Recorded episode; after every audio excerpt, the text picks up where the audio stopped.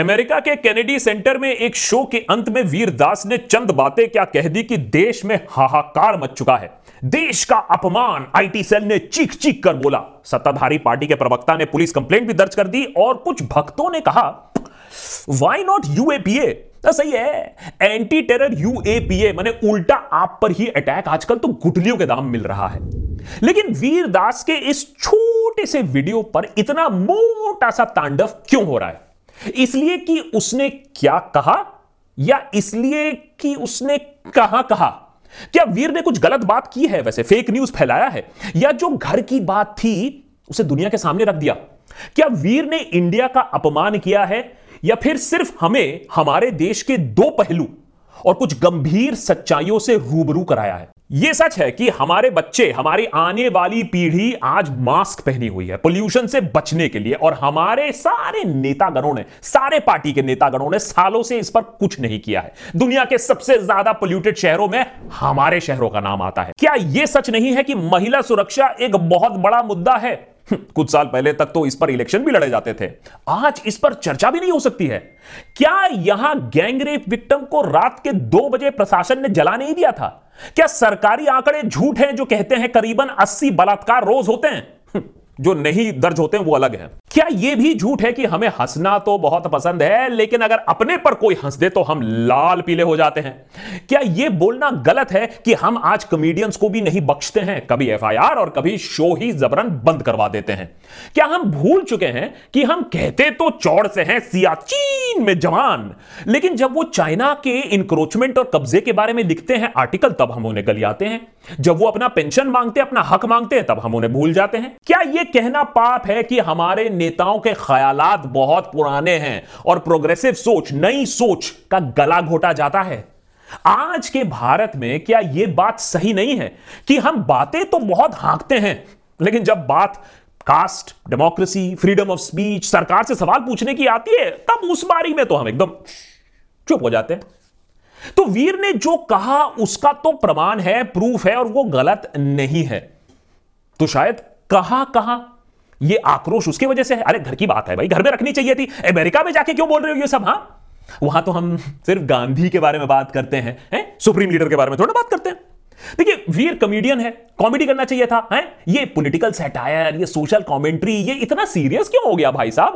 ये आरोप सही है क्योंकि गलत आदत हमने ही दी है, क्योंकि कॉमेडी का मतलब आजकल होता है गर्लफ्रेंड, बॉयफ्रेंड, बीबी jokes, toilet humour, office politics तक ठीक है। तारक मेहता का उल्टा चश्मा कॉमेडी है, उसके आगे अगर आप गए, आर के लक्ष्मण, परसाई के तरह अगर आप सटायर की तरफ गए, देश के बारे में कोई बात कर दी, आईना दिखा दिया गलती से, तो भैया आपकी तो खैर नहीं।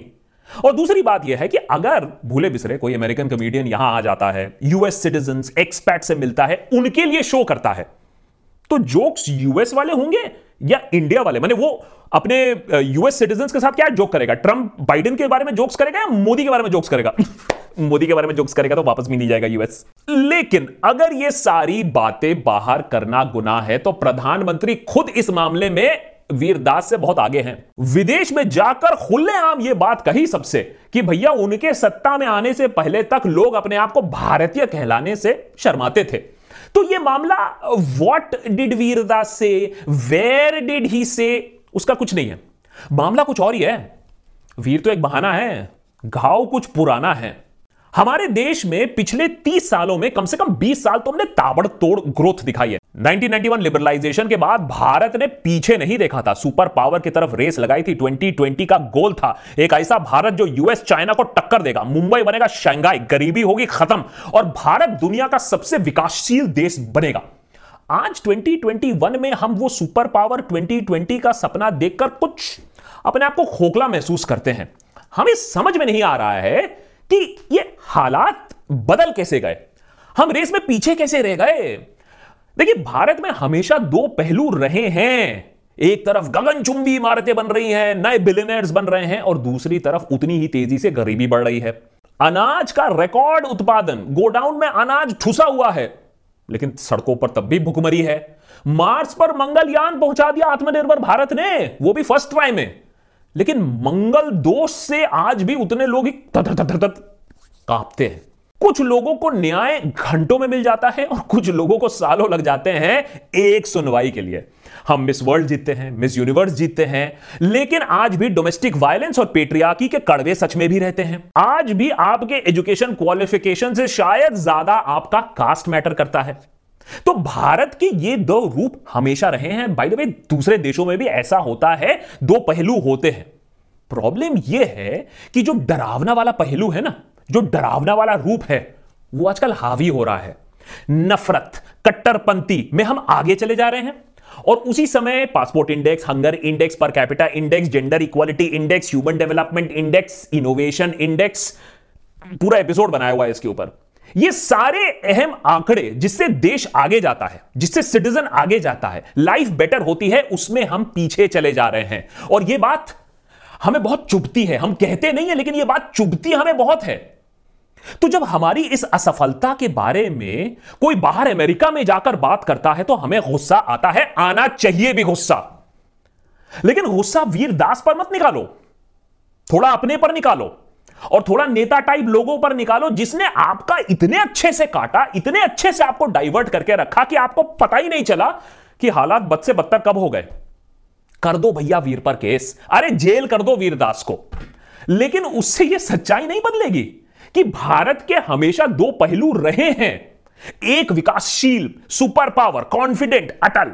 दूसरा खतरे में, क्रोधित, नफरत से भरा हुआ, पीछे खींचने वाला।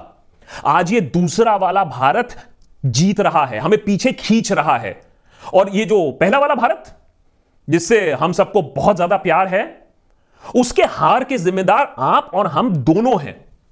और उसे पूरे तरीके से डूबने से बचाने की कुछ कोशिश हो रही है, लेकिन बचाएगा कौन?